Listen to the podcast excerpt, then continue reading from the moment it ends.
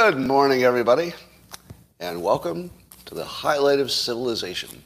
I was a little busy last night, so I didn't catch much of the news. Let's see, did anybody anything happen last night? Checking the headlines.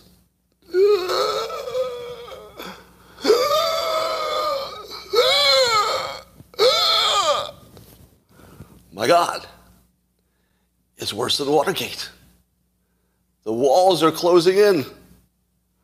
I don't know what to do. But first, let's do the simultaneous sip, and then we'll talk about all this stuff.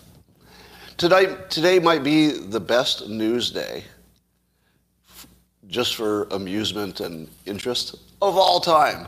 I mean, it's a really good one. But first, I think you need a cup or a mug or a glass, a tank or chalice, a stein, a canteen, jug, a flask, a vessel of any kind.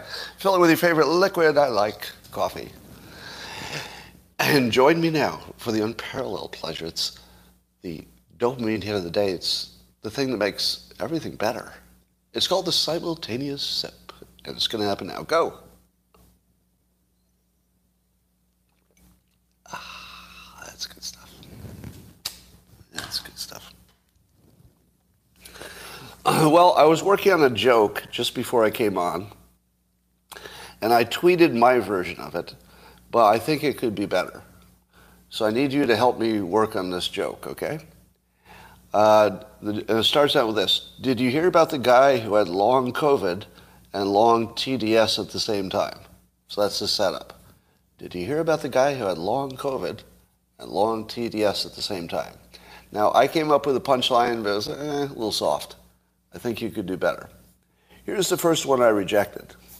So the setup was Did you hear about the guy who had long COVID and long TDS at the same time? Every time he watches CNN, he shits himself. Now, it's funny just because the way it sounds, but since COVID doesn't make you do that, it was like, eh, could be better if it was like a little more COVID related. So I ended up changing it to it. You know, I, I ran out of time before I could make it the way I wanted. So I said, every time he watches CNN, he gets brain fog. It's not bad. It's not like a home run or anything. So if you can do better than that, could you please go to my tweet and improve on my joke? So what, what's the funniest thing that could happen if you had both long COVID and long TDS at the same time? All right. Well, uh, here in California, uh, California leaked the names and addresses and ages of every person in the state who holds a concealed carry permit. That includes judges, cops, and regular civilians. And apparently, if you look at the LA data, there's a massive trove of private gun ownership stuff there. Now, that's every person who has a concealed carry permit. Imagine if it was every person who had a registered gun. Because that's a lot more, right? Even worse. Somebody says that's old news. That's old news. Why is it a headline today? Uh, guns are registered. Guns are registered? I know they're not all registered. What, are you saying guns are not registered in California? Who's saying that? All right. Um, you don't register guns. Okay, say more about that. Are you being technical? You don't register the guns. Yeah, I think I think they are registered. Yeah, I think they're registered in California. Anyway, so here's my comment on that.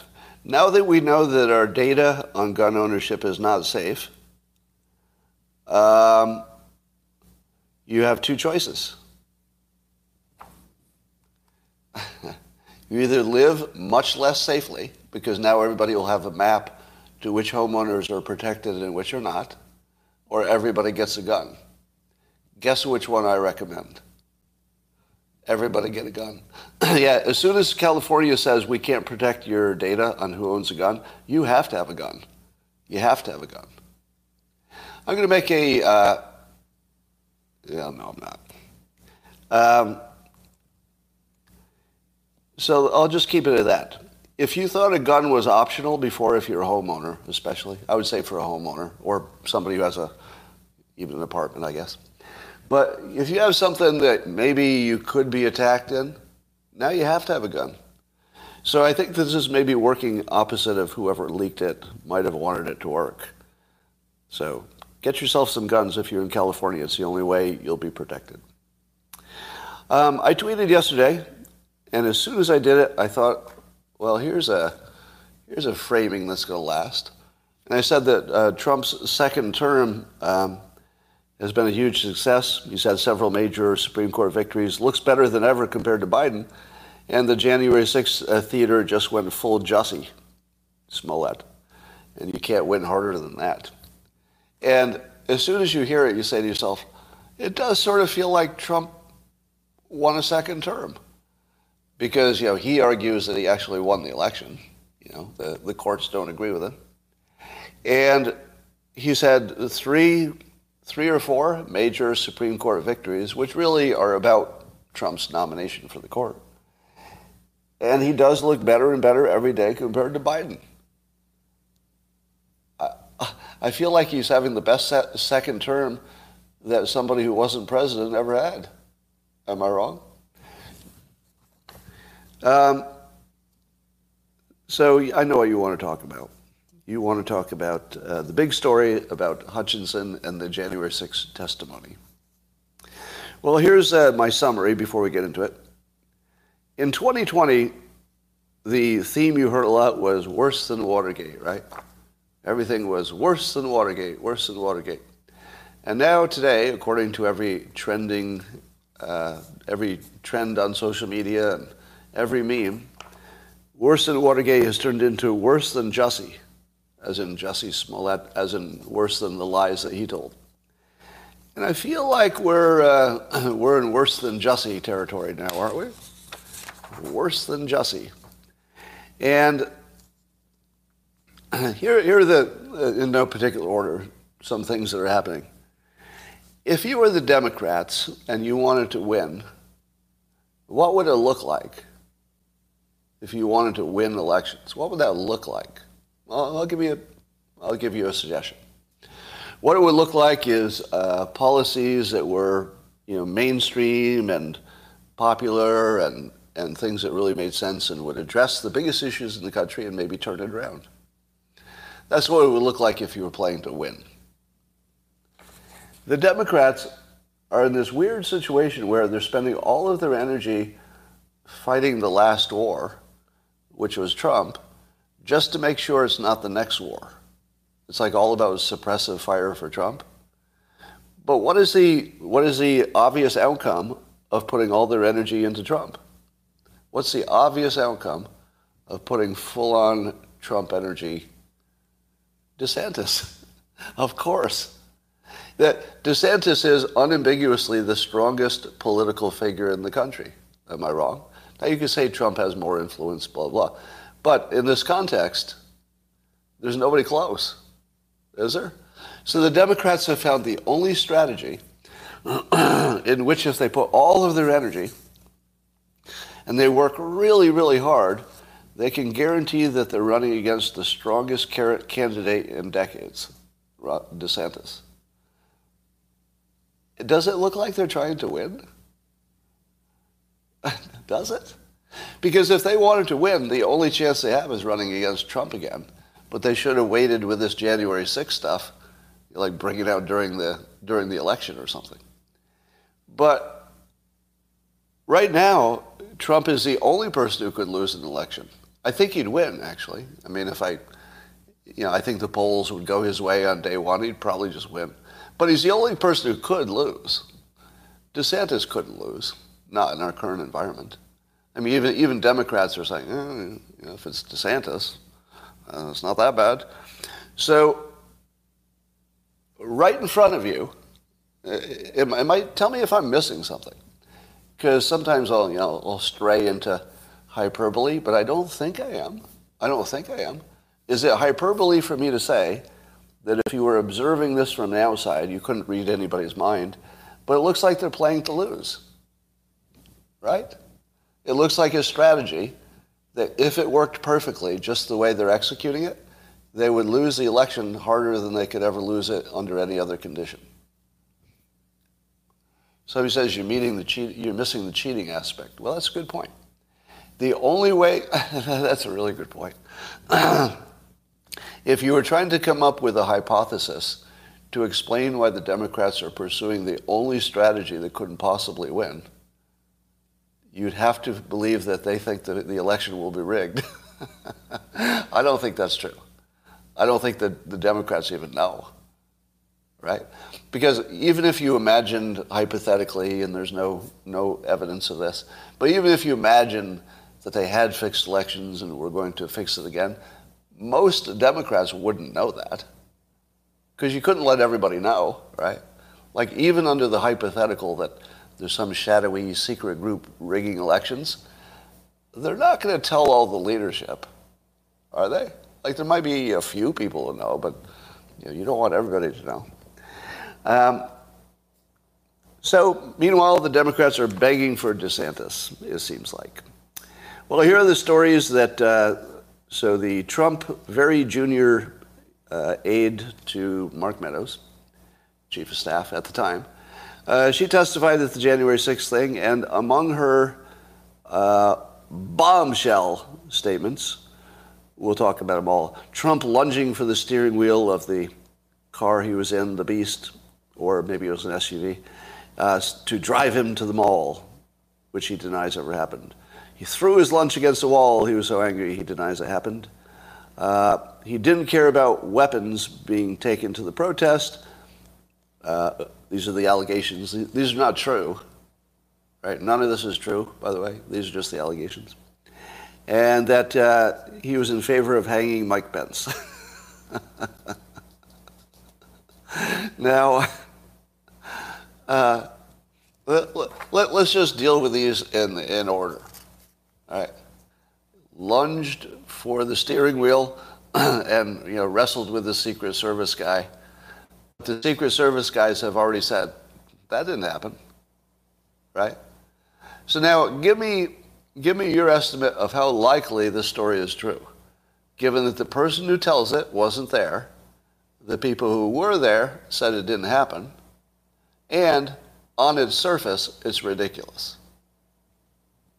There's no chance. No chance.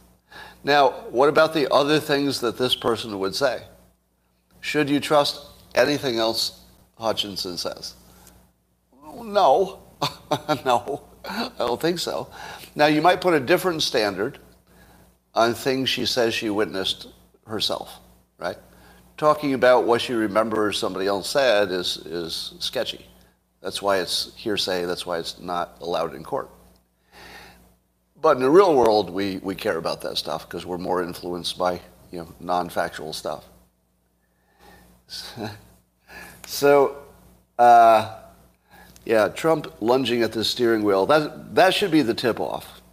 That should be the one that everybody says, um, I don't think so. All right, how about uh, threw his lunch. He was so angry he threw his lunch against the wall. Has anybody been really angry and thrown anything? I have. I have. I've thrown things against walls. Who hasn't thrown thing, things against a wall? Now, let me ask you this. If you were president of the United States and you were just positive you'd just won an election, maybe even went to bed thinking you won, and you woke up finding that something looked suspicious to you, there's no evidence that anything was suspicious. Well, there's no evidence that anything bad happened. It's, I guess, suspicious is a judgment call. But imagine him waking up to have lost the election. How mad would he be? How mad would you be? You'd be insane. If the only thing he reportedly did, and again, he says he didn't, it doesn't matter to me either way, he threw his lunch against a wall. Would you hold that against him? Suppose you knew that was true, that he woke up to this situation believing, and I think honestly believing, you can't read his mind, but I think he honestly believes the election was rigged. He certainly believed it at the time. I think that's a fairer statement. That at the time, I feel like he believed it. You wouldn't throw your lunch against a wall in that situation. I don't know how I could put my lunch in my stomach in that situation. In fact, I think the wall is where that lunch belonged in that situation. Now, if he had done something like violent toward a human being or an animal, I would say, okay, I'm done with him. We're done with that. But I strongly support the right of any president who just lost an election that he believes is rigged, or she, can throw their lunch against a wall, and none of us should find any problem with that. Anybody with me? If you lose a presidential election that you believe sincerely, in your mind, you believe it was rigged, even if it wasn't, you can throw your lunch against a wall. Now, I don't, I don't think it's going to hold up. I, he doesn't really seem like a, a lunch thrower, does he? He seems like he'd curse and yell and, you know, be vocal, but there's no real evidence that he does physical things when he's mad, right? An entire history of never being accused of doing any physical thing when he was angry. Never. Not one, not one accusation. But this one time, he threw his lunch against a wall. What if he did? It means absolutely nothing, right? Now they tried to build it as part of his mental state. And it was part of his mental state. It's also the part you should least care about because it's the most obvious thing that anybody would do in that situation. I'd be throwing some lunch. Pretty sure I'd be throwing a sandwich under that situation. Um, all right, so we've got lunge for the steering wheel, which is absurd on his face and denied by the people involved. We've got threw his lunch, which probably didn't happen, but why would it matter either way? It has no relevance to anything in the world. Uh, there was a report that he, he wanted people with weapons, presumably not so much firearms, but you know, clubs or knives or whatever, who knows. Uh, he, he didn't want them stopped from getting into his speech because he wanted his speech to have the most number of people.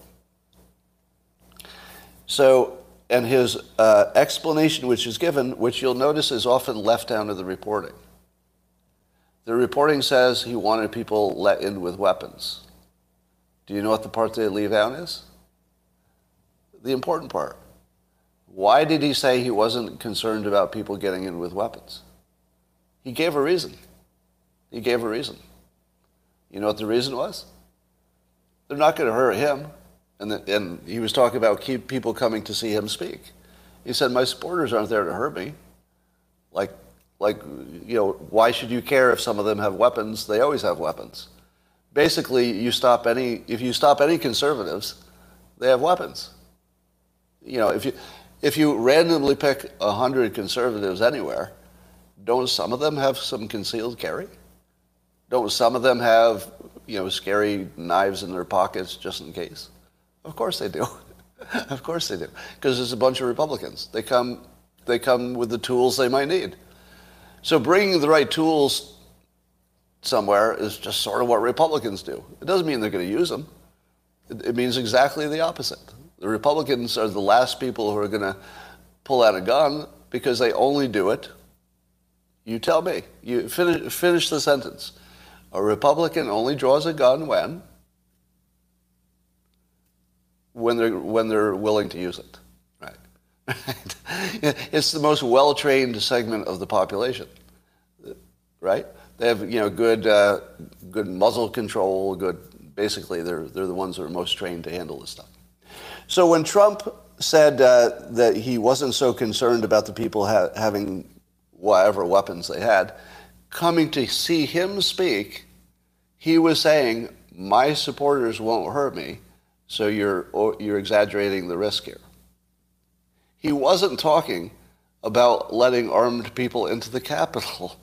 And the, and the news is trying to conflate these things, like leaving out the part about they won't hurt me, putting it in the other context. Do you see what's happening? This is why this is the best news day ever. Because go look at the articles that are trying to, to uh, basically um, let's say, gild this turd. So, in a sense, Hutchinson was just a big old turd in the punch bowl. And, the, and watching, the, uh, watching the Democrats try to carefully lift that turd out of the, the punch bowl and spray paint it with gold, like, we have the golden turd. This will be our finest moment. Ah, the golden turd. Everybody Look at my golden turd.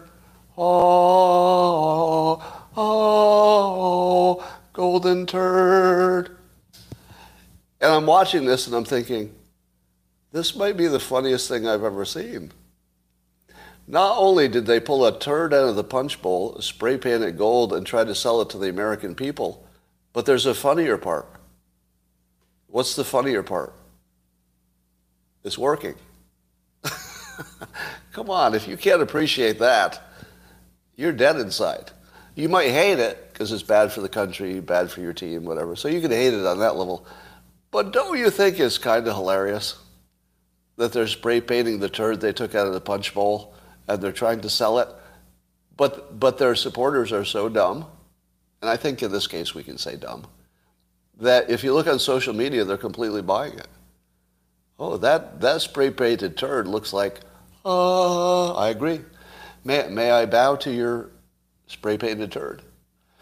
You know, may I make a poster and put it on my wall? It's so awesome. Thank you for the $5 tip. All right. Um, so here's why you can find out everything today. The journalists who are so shameless that they're writing stories today that this was a bombshell and it's a really bad day for Trump, they are all the ones who are frauds. Obviously. Because all, all, all doubt has been removed today. Because the one thing you can know for sure is that the stories are bullshit and that everybody knows it. I think. I think the Democrats know it. But, and, and the tell that they know it is the form that they write the story. Let me, let me tell you how all the left-leaning publications are going to um, are going to sell this. And, and, go read the stories in CNN and Politico and, and, and see if you agree. It goes like this. Yesterday, there were shocking, stunning uh, revelations, the worst thing that ever happened in the world, things that, that were jaw dropping, absolute bombshells, worse than Watergate. It was the most unbelievably stunning thing. And how do you know it was unbelievable and stunning? Well, people whose names we're not going to give you said they were stunned and it changed everything. It's worse than Watergate, far worse than anything they could ever imagine. What's missing so far? What's missing from the story so far? Any details? The stories start with all the hyperbole, and you actually run out of time. Like, uh, literally run out of time before you get to the allegations. And then the allegations, do you know what they're doing? They're leaving out the known debunks. So the reporting doesn't mention that the people, in the case of the grabbing the steering wheel allegation, that the people who were there say that never happened. That's kind of important to the story, isn't it? That the main accusation never happened. And then they leave out the part about Trump saying that you know, the people with weapons weren't going to hurt him, so you know, don't be so harsh. they, they just leave that out. Now, how about this part?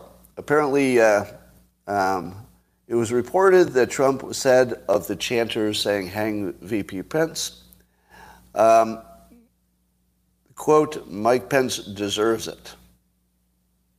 All right, the, the mobs were cheering that they want to hang VP Pence, and then Trump said Mike Pence deserves it. What's it? Deserves it. What is it?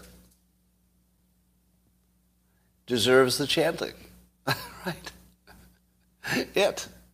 He doesn't deserve to be fucking hung.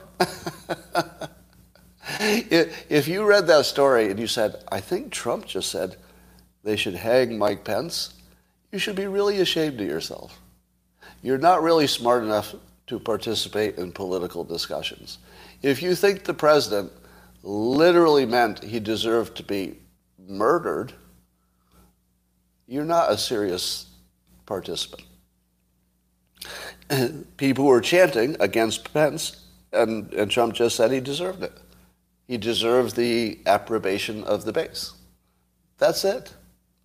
Now, he also said, uh, allegedly, we don't know if he really said this, but Trump allegedly said, as that chanting was happening, maybe our supporters have the right idea. And then it said, referring to rioters wanting to hang VP Pence. To which I say, wait a minute. How do you know that that refers to wanting to hang VP Pence. Because in the very same story, you just proved you don't know how to do this. In the same story, they prove they don't know how to know what people are talking about. Because when he said um, he deserves it, you and I both say uh, it is the chanting, the disapproval he deserved. But they, they interpreted it as he deserves to be murdered. Now, if they could do that wrong right in front of you, and obviously that's wrong, don't you think that the second one where they say, where he said, maybe our supporters have the right idea, but then somebody else who is not Donald Trump characterized it as referring to rioters wanting to hang VP Pence. Now, now that the very same people who wrote the article have proven to you that they can't interpret a quote that's easy to interpret, it's easy to interpret.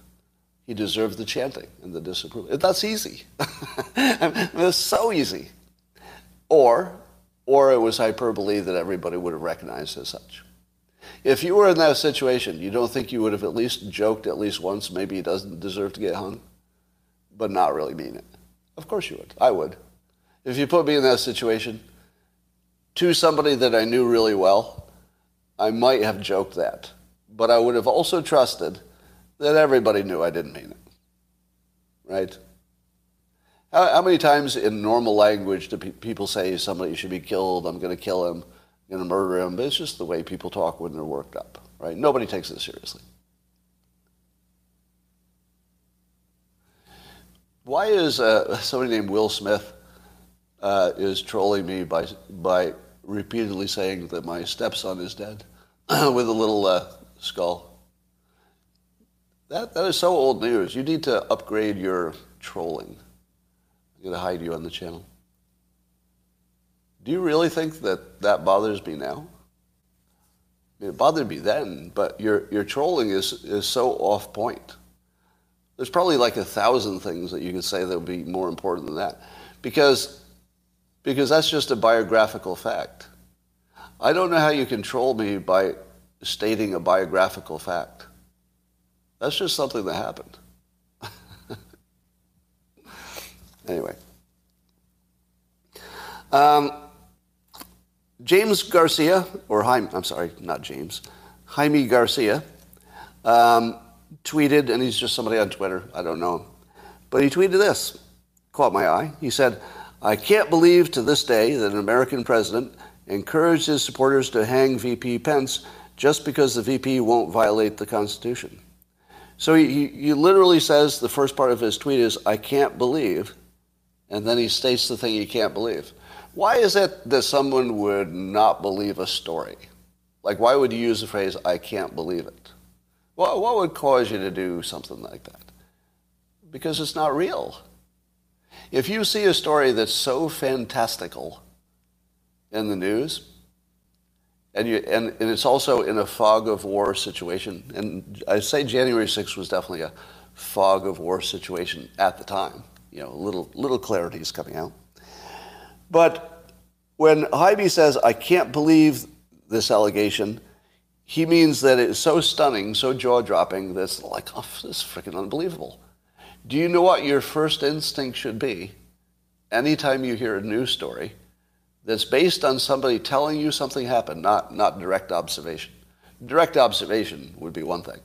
But if somebody says something happened, but you can't verify it, and it's jaw dropping and stunning, what should be your first impression? There's a 99% chance that it didn't happen. And there, there's actually a reason for that. There, there's an obvious reason why it's 99% not true. Because the things that are most interesting are false things. Right? Normal life is not interesting because, because it's normal.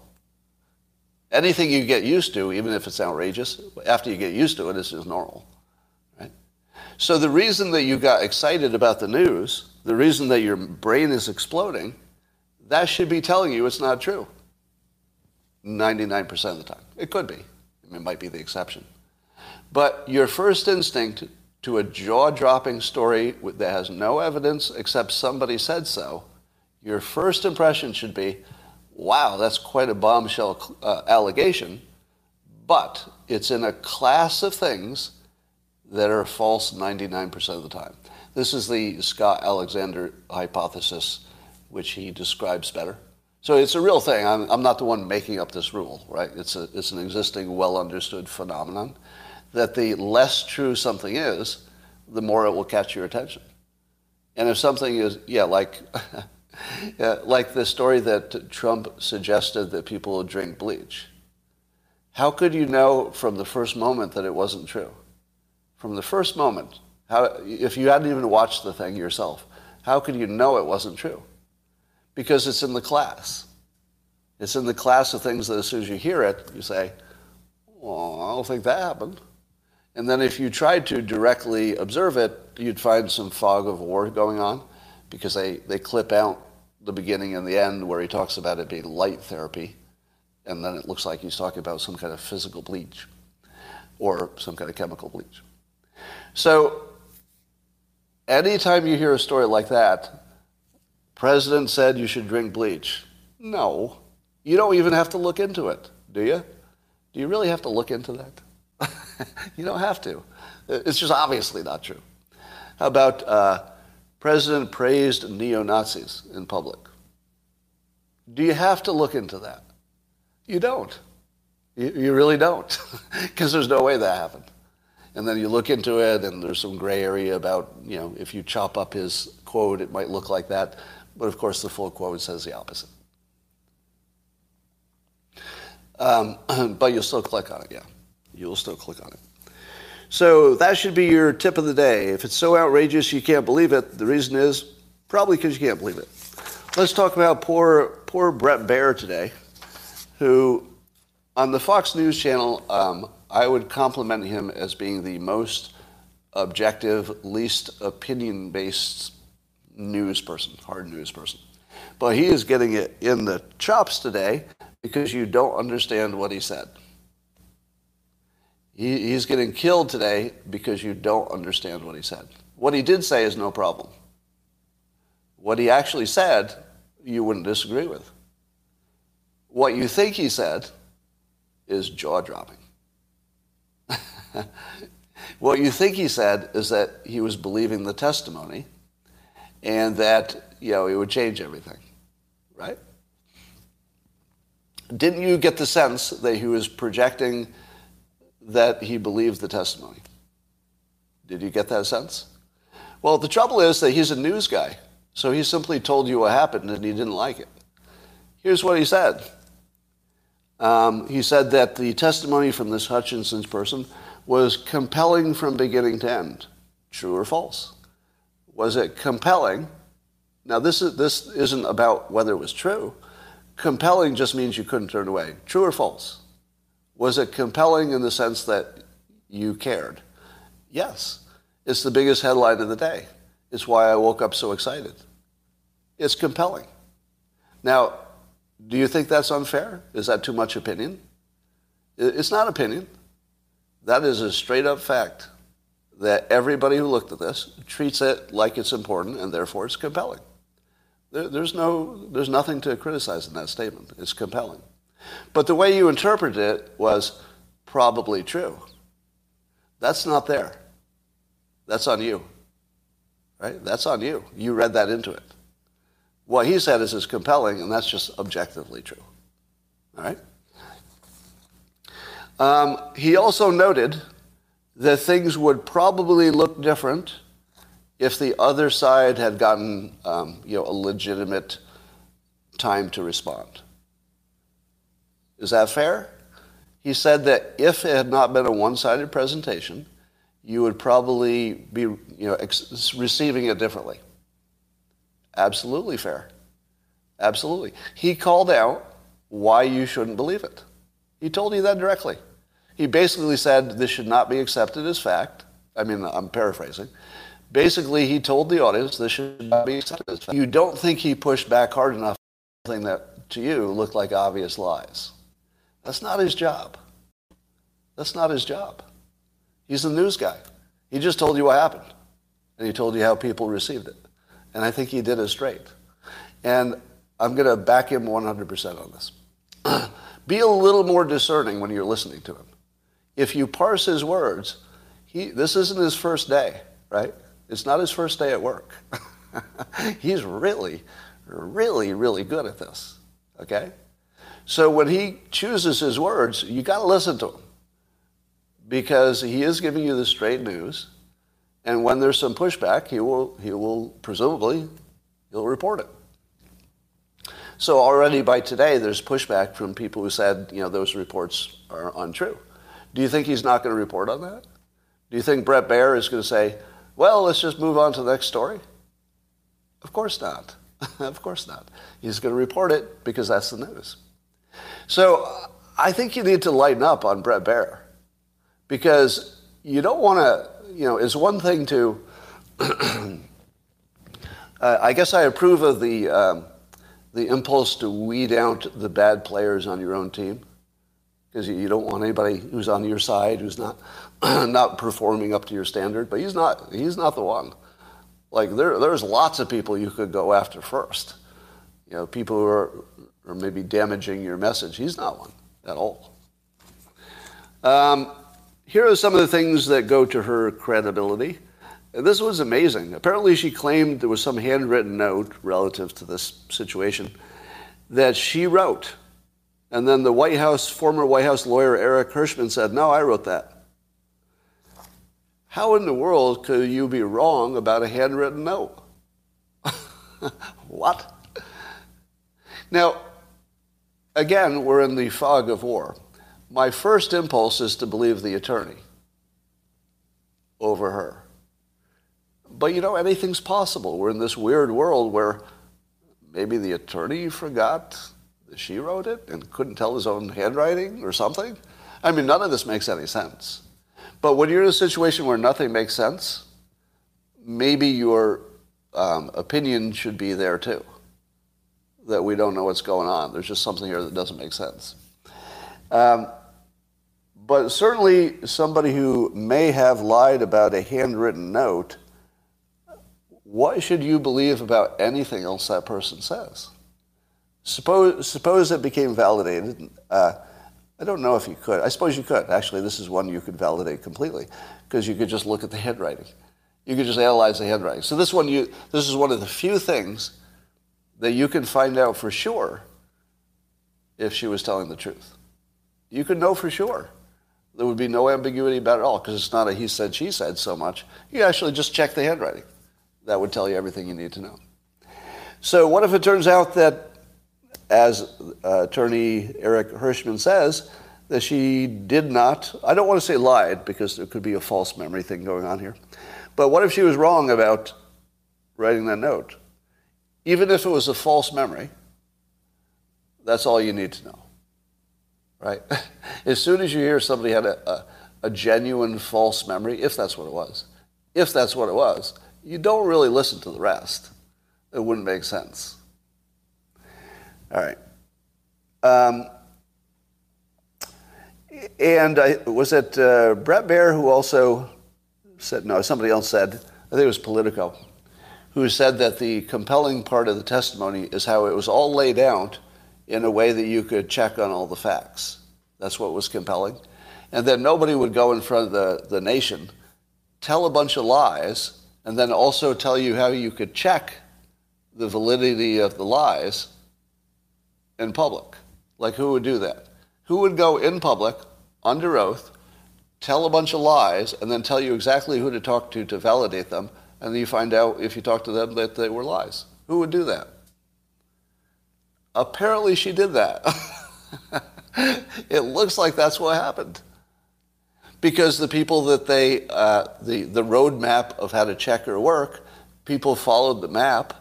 And when they got to the destination, they said, oh, well, did that really happen? And then the Secret Service people in that one case said, nope, that didn't happen. So, what are you supposed to make of this? Now, if you are right leaning, you say to yourself, the whole January 6th thing fell apart, it completely failed. It turned into a Jussie Smollett obvious lie situation. Boy, are those Democrats embarrassed now and they have egg on their face. But you're forgetting the news bubble phenomenon. The left will never hear any of this stuff. the left will think every bit of this happened. Am I wrong? The left will believe every bit of this. They believed the bleach hoax. look, look at the list of things they believed. If you, just, if you just made a list of things that they believed, where would this fit in terms of ridiculousness on the list of things they already believe? It would be absolutely ordinary. On the list of things that Democrats believe really happened, this would be ordinary. now, to the people who are paying attention, seeing both sides of the news, and that's mostly the right leaning people, it's just jaw dropping. Because you know the news people know it's all fake at this point, right? The, the public probably is believing what they're hearing, more or less. But the people reporting on it, you know, they're a little more sophisticated. And you can tell by the way the articles are written. If you look at the CNN article about it or the Politico article about it today, you can tell very clearly, and maybe, well, I don't know if it's clear, but as a writer, as someone who's a professional writer, it's obvious to me that the people who wrote the articles know it's bullshit. And the, the tell is that they give you all the hyperbole before they get to the details. And then they don't talk about the other side of the details, which are already known. Right?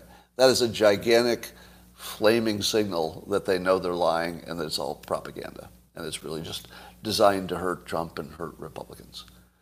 You know, at this point, it's so obvious. And so here's the opportunity that has presented itself.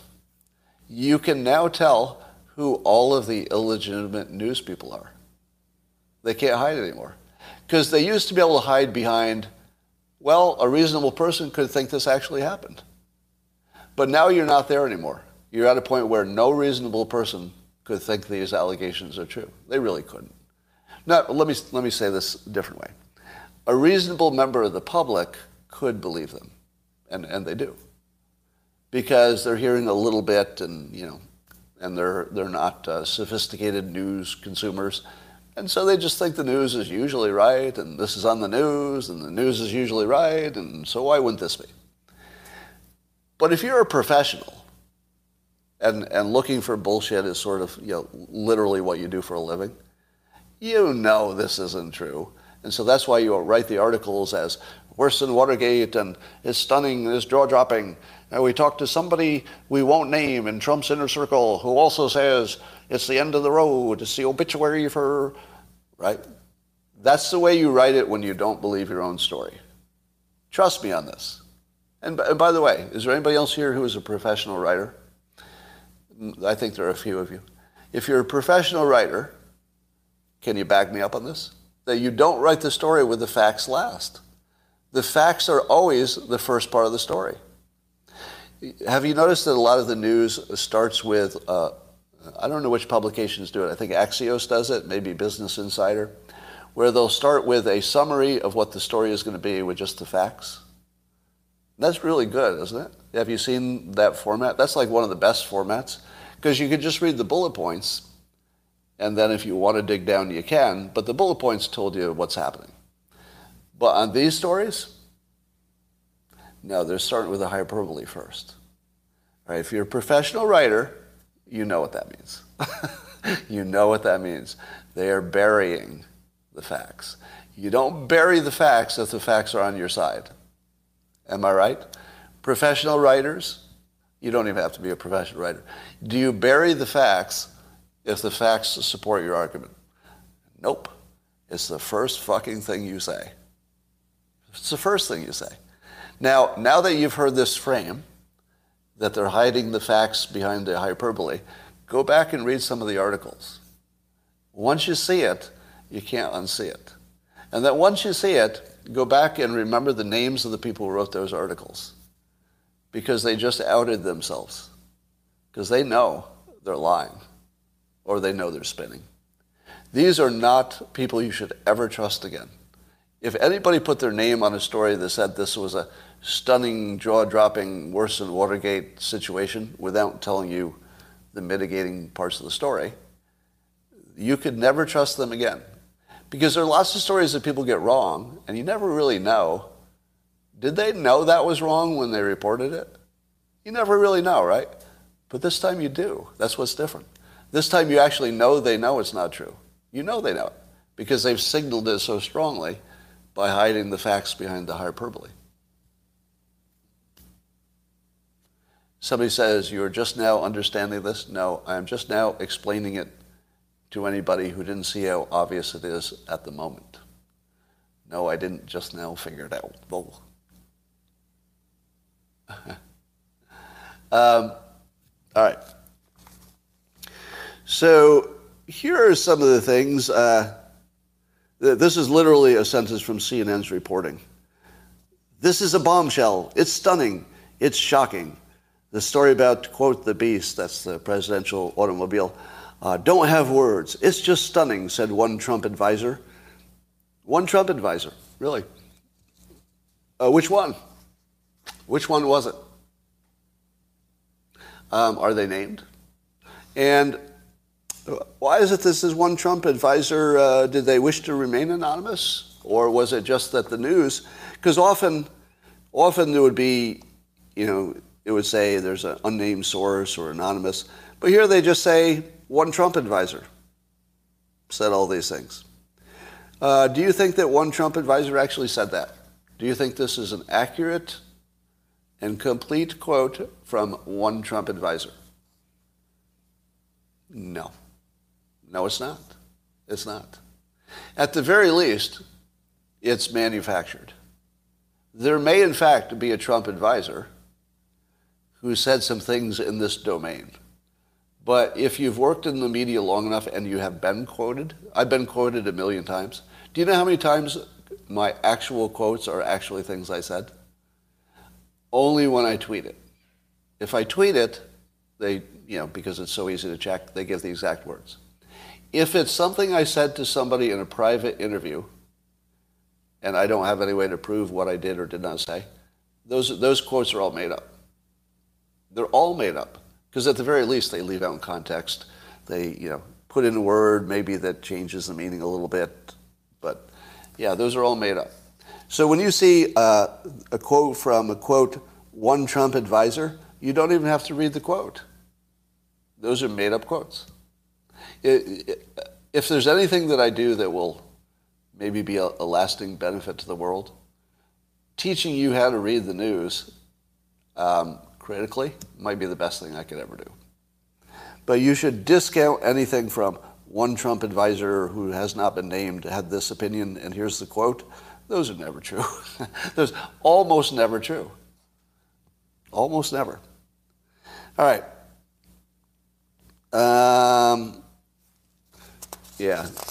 So that went full Jussie today.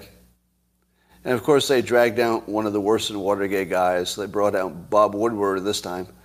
Uh, he thinks the testimony blah, blah, is enough to end former President Donald Trump's political career. So, suppose it does. Suppose it does. So you got all these vultures over there like, ah, oh, we've ended his political career. Have you ever heard the old saying, you know, the dog chases the car, but what if he caught it?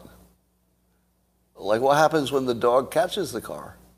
Like, you beware of what you ask for, you know, the Chinese proverb. Beware of what you ask for because you might get it. What would happen if they ruined Trump's political career? What, what's the obvious outcome of ruining Trump's political career? The obvious outcome.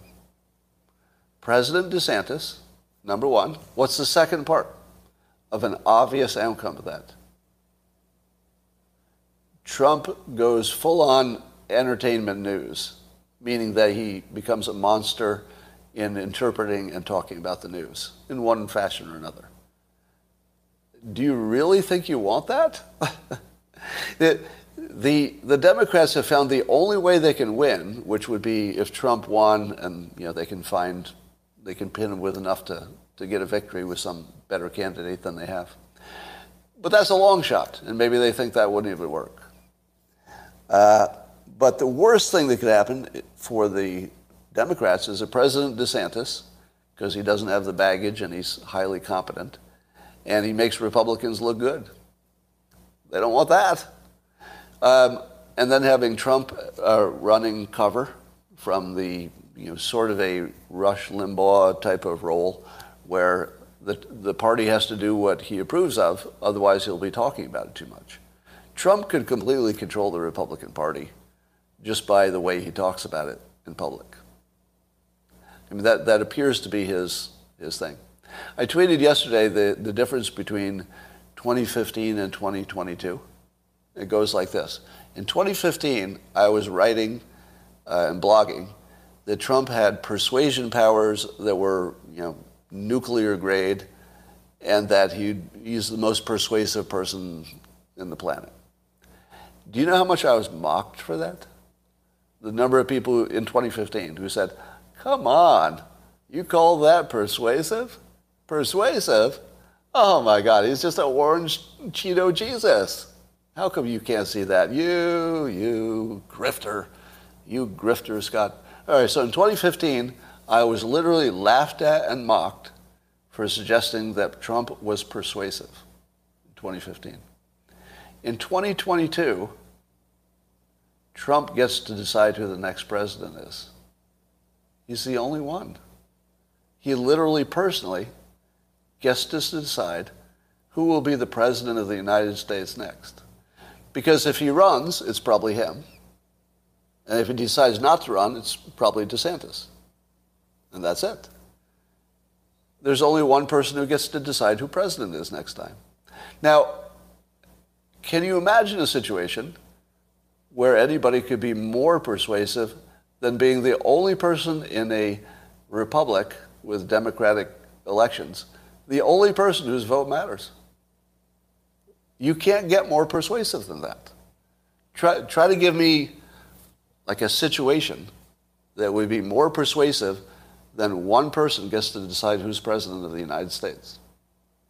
Now, when I said that, there's one person who gets to decide who's president of the United States, didn't it sound ridiculous?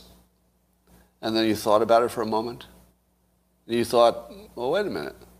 If he runs as him, if he doesn't run as DeSantis, literally it's down to one person's decision. Somebody's saying Elon Musk, but I don't know why he has to do this. Uh, right? uh, it's funny, I'm, I'm looking at the, the reaction, and I don't think that you want to accept this as, as a reality. Because uh, it's weird that you're not really directly responding to the fact that I just told you your, your democracy is irrelevant. It is. Because only one person gets to decide this time for president. Now, you can see it, right? But until I told you that, had you processed that? Had you processed that it literally is just down to one person? That's your democracy right there. One person gets to decide who's president next time according to everything we can see, I mean, there could be surprises. But if you assume the polls are correct, that's it. One person gets to decide who's president. It's hard to accept, isn't it? Like your brain, your brain doesn't even want to deal with it. It's like it's so traumatizing because everything we've done, like every conversation that you know you and I and the people watching this, everything we've talked about is to bolster the republic. Am I wrong? I mean, that's sort of basic to the you know conservative Republican point of view, of which, although I'm not specifically a member of, um, it's what I deal with the most. And it seems to me that if you spend all of your time trying to protect the republic and uh, democratic principles within the republic and the Constitution, if that's what you're worshiping, and then you didn't notice that it was all gone, at least at the moment.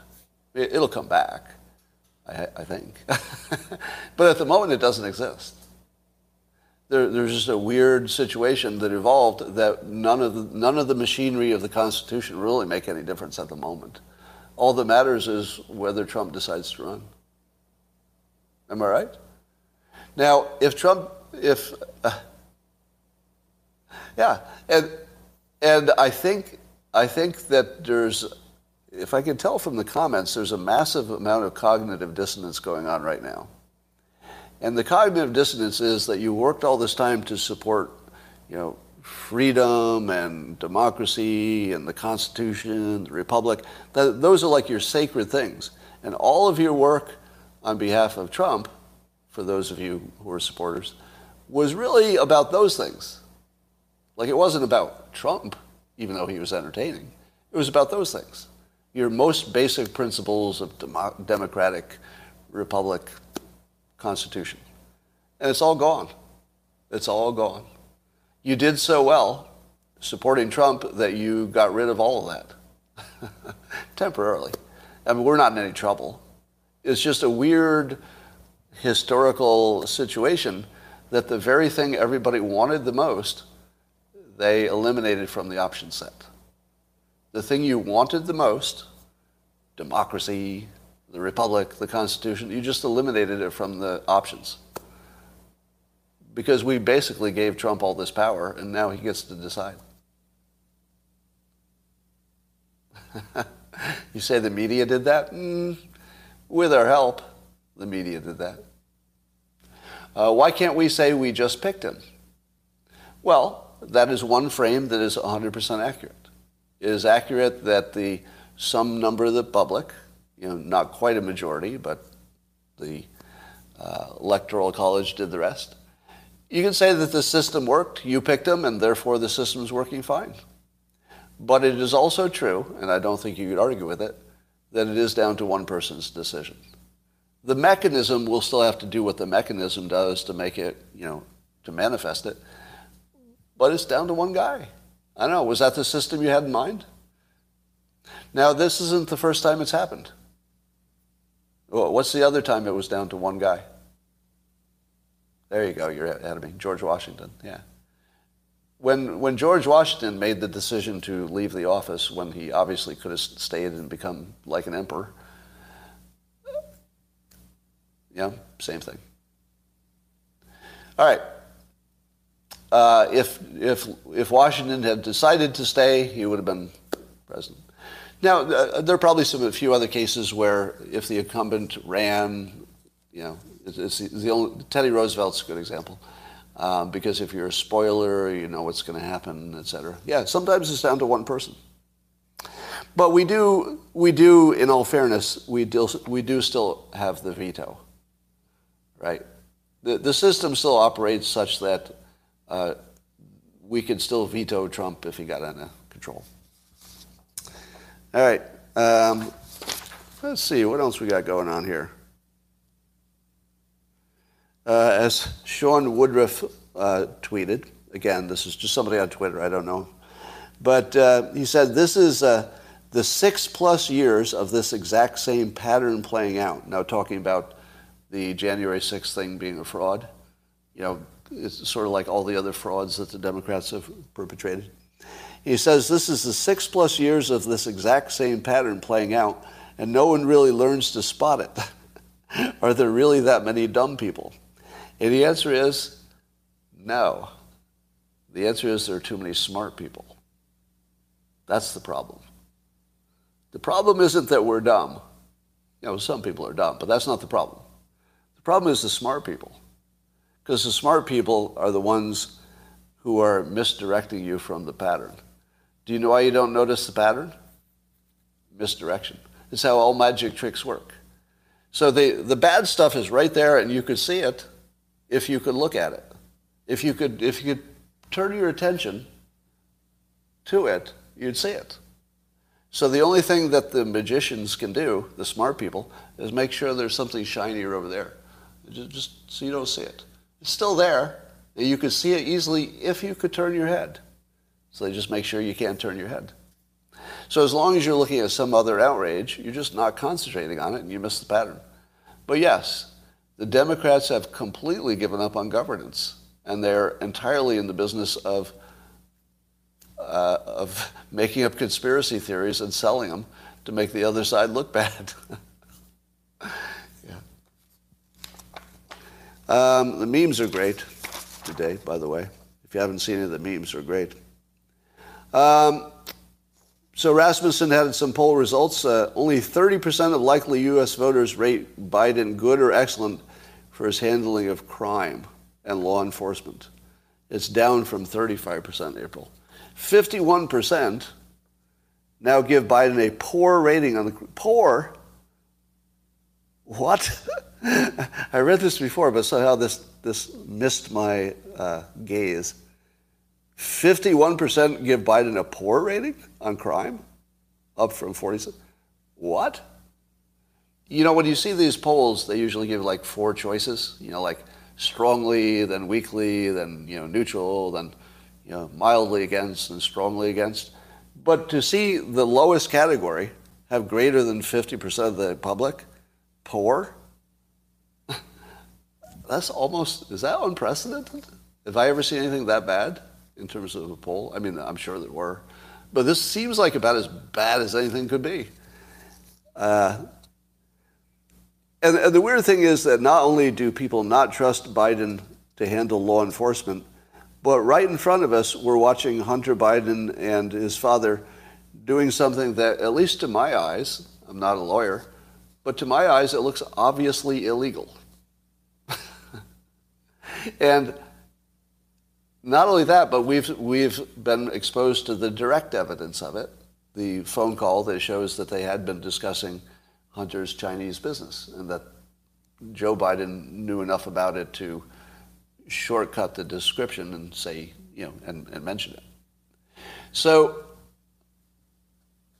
to me, I mean, I don't know what specific crime would be violated here, but I feel like this should be illegal somehow. So you've got the guy who's, in my opinion, and again, this is not a like a factual statement, but it looks like the president is literally has committed the biggest crimes you could ever do right in front of us and showed us the evidence because it was on the laptop. I mean, we found the evidence.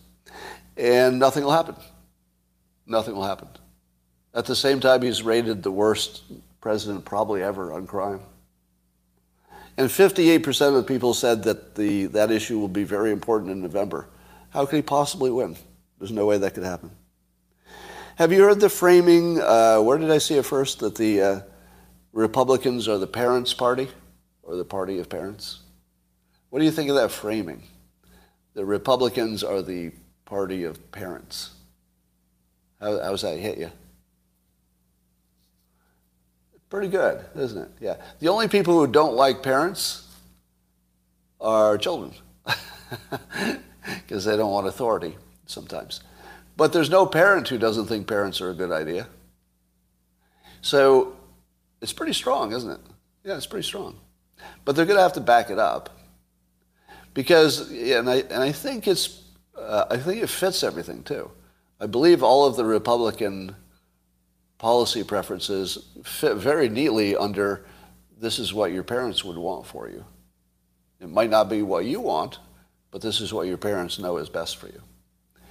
And um, he stole that from someone. Who was the first person who came up with that? The parent party. I'm, I'm blanking because I, it's it's one of our. It's, it's a somebody we know well. Who was it? All right. Well, I apologize. By tomorrow, I'll know, and I'll I'll tell you who came up with. it. Was it Cernovich? I don't remember him doing it. Newt? Newt? Was it Newt? Newt's good at this. Um, I don't know. Keep an eye on that. The parent party that could have some legs.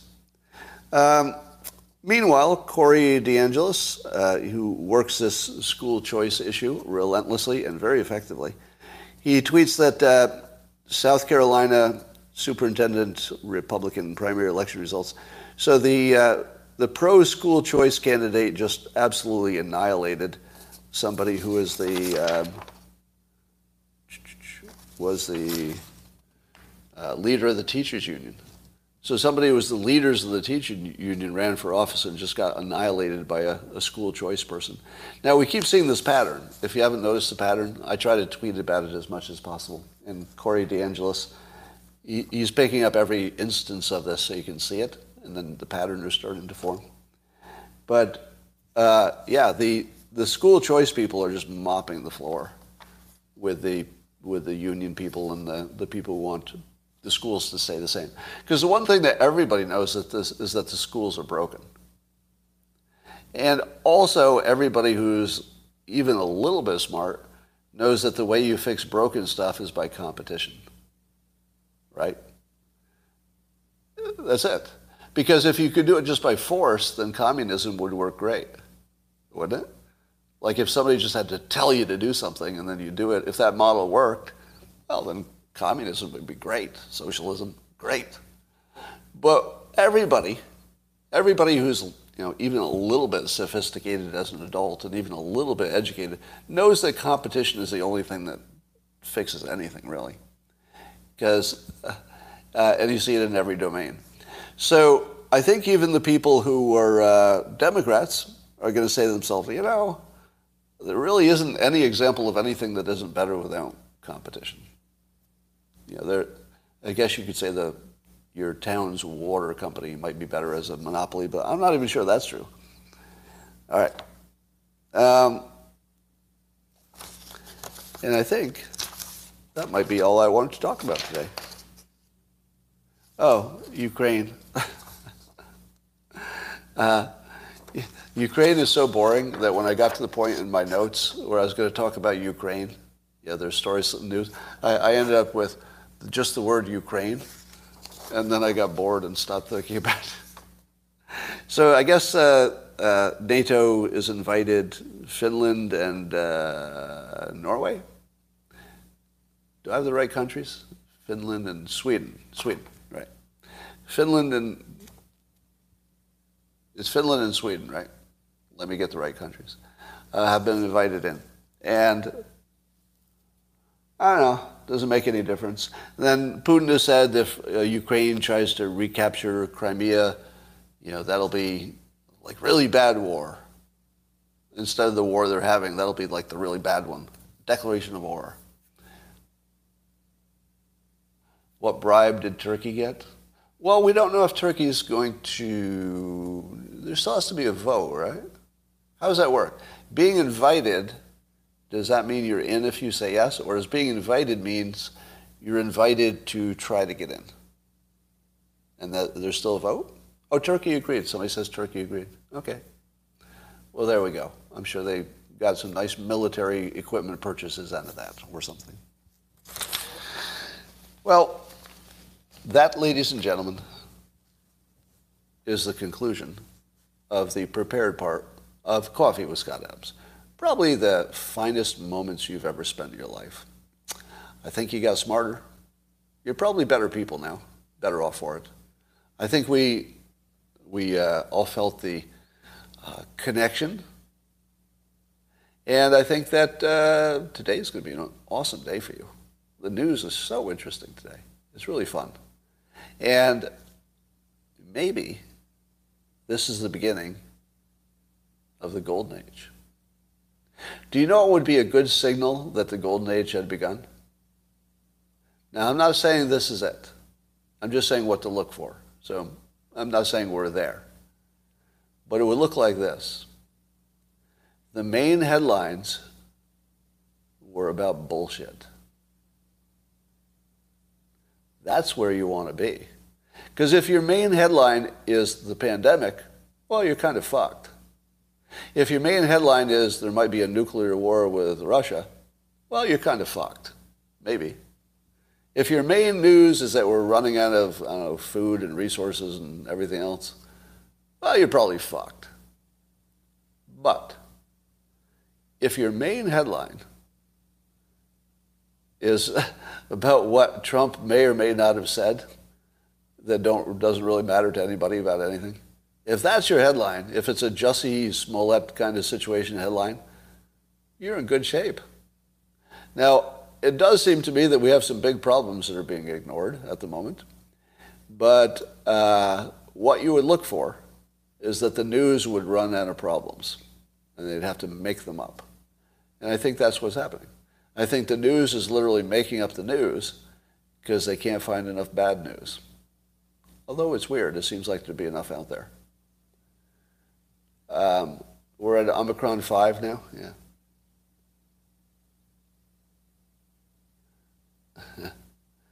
Should we have a sip to the uh, golden age? That's going to be here any minute. Any minute. Let's have a sip to the golden age.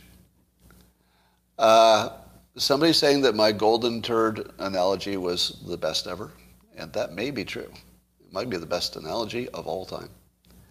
And may we drink to the upcoming golden age.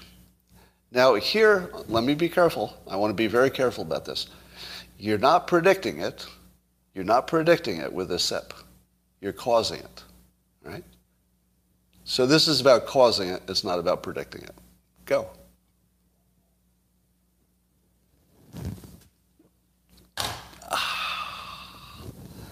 Golden age. Next step.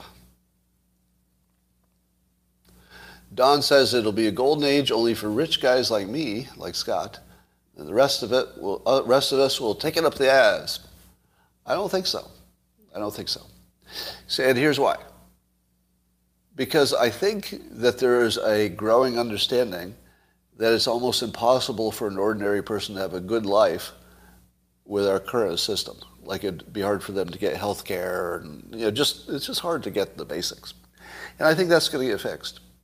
And one of the biggest things that is happening right now looks like a small thing, but it's big. The market for these ADUs, these additional dwelling units, these little, basically it's a house in a box that they can just put in your backyard, connect it to the utilities, and you're done. And you've got a, you've got a like fifty to hundred thousand dollar house that's new, and really nice for one person, maybe two. Now I think that that's going to be the future. I think we're going to figure out how somebody only needs Wi-Fi or maybe an unlimited you know, cell plan. They probably only need 5G, actually. They don't need Wi-Fi at all. They probably only need 5G, one of these ADUs, and public transportation. And you're done.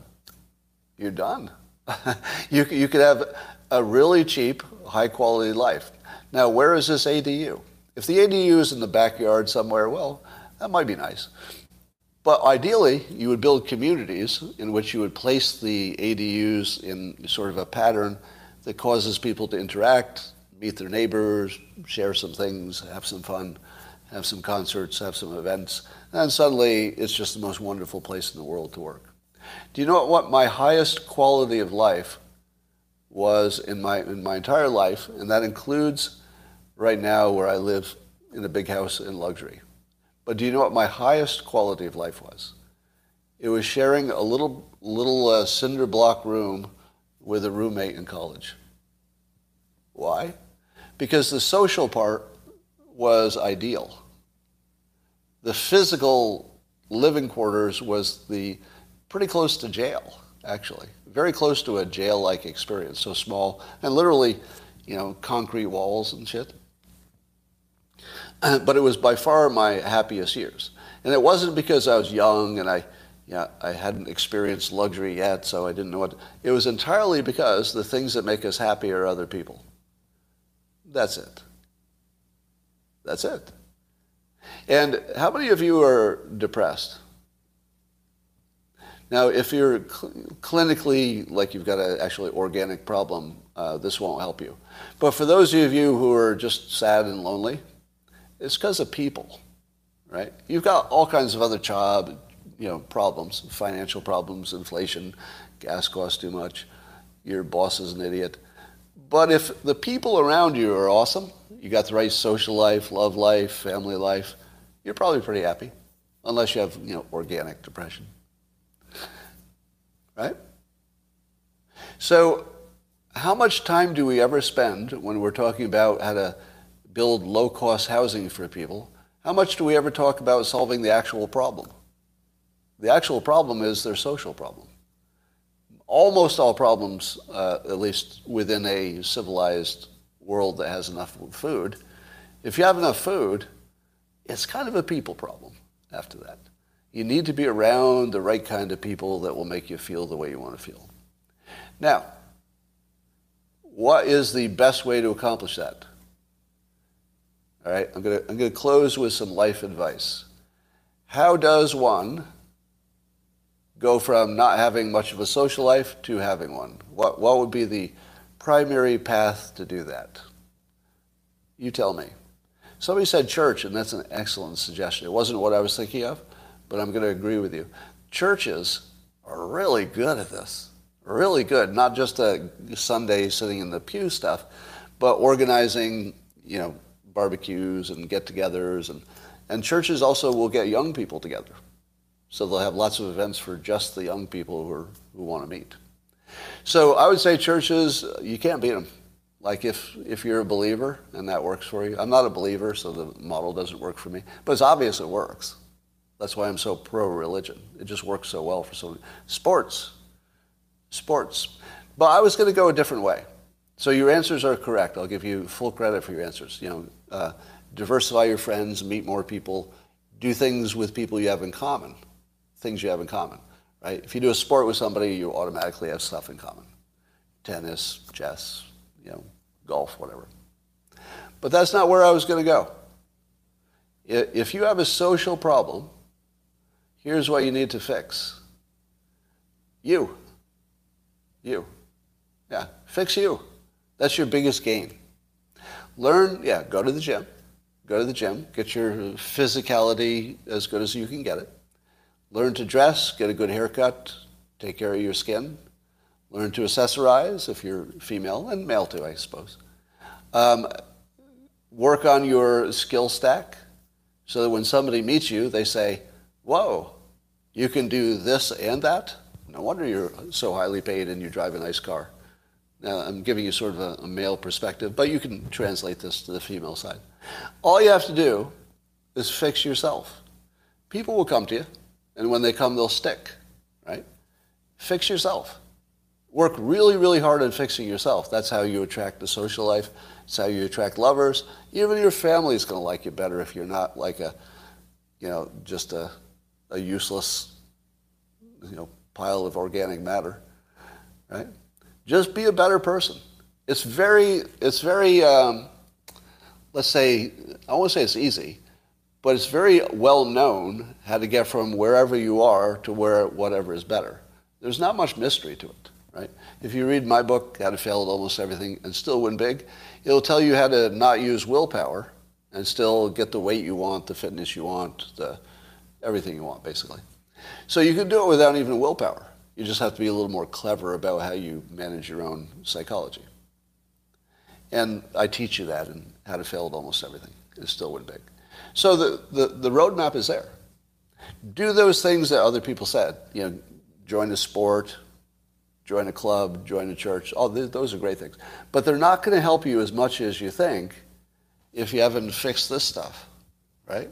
You need to fix this stuff. If you get that stuff under control, then everything you do works. Let me say it again. If you get, if you get yourself under control, you just have to go to the grocery store. right? You just have to you just have to walk out of your house and people are just going to flock to you because it's rare for people to do a good job working on themselves. And when you see it, you go, oh, I'd like to be around that. Yeah. What clubs? There are no clubs anymore. Yeah, I, club is the wrong word, but there are organizations. It could be a political organization. It doesn't matter what it is or what its point is. Just have to be around people. Happy birthday, Terry Large. Um, you are uh, cancer the worst astrological sign, only because it's name. How, how, would you like to be uh, if you were picking your own astrological sign? Let's say you got to pick it before you were born, and you know there's there's God, and God is talking to you. All right, you're going to be born a little bit. You got these 12, 12 astrological signs. Uh, how would you like? Uh, we got an opening for Cancer. Uh, anybody? Does anybody want Cancer as their astrological sign? Anybody? And I think people say, mm, can you give me Sagittarius? How about a little Aquarius? I'm thirsty. That sort of thing. Yeah.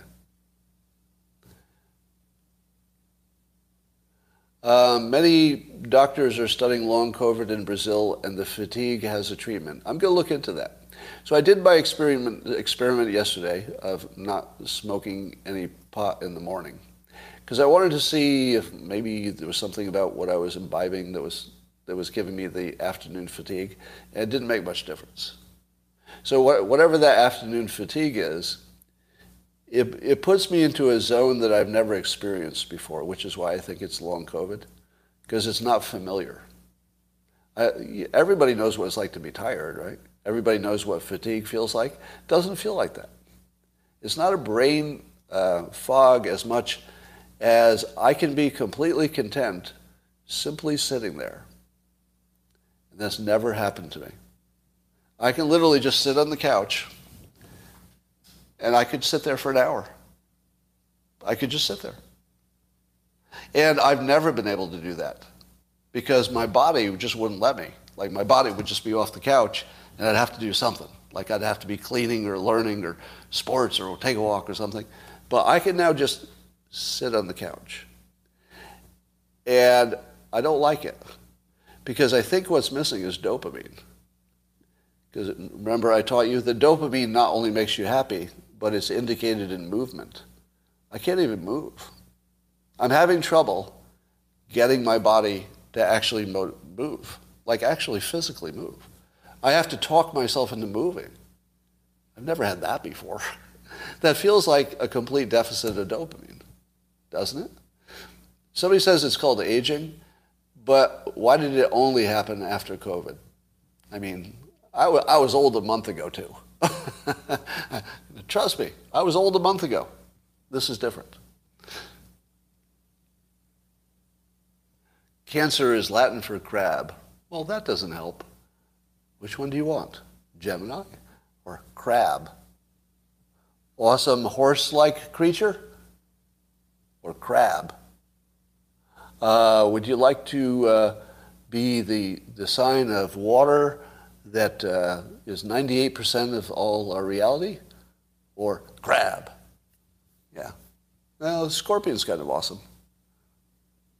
Yeah, do you want to be a lion or a crab? Do you want to be strong like bull, Leo, or a crab? Yeah, it's a bad, bad choice. Sorry about that. Do you want to be like Libra, fair, or crab? Do you want to be Virgo? Would you like to be a virgin all your life or a crab? Okay, I'll take the crab. All right, you win. You win. I'm taking the crab. I'll take the cancer too if I don't have to be a virgin all my life. Good trade off.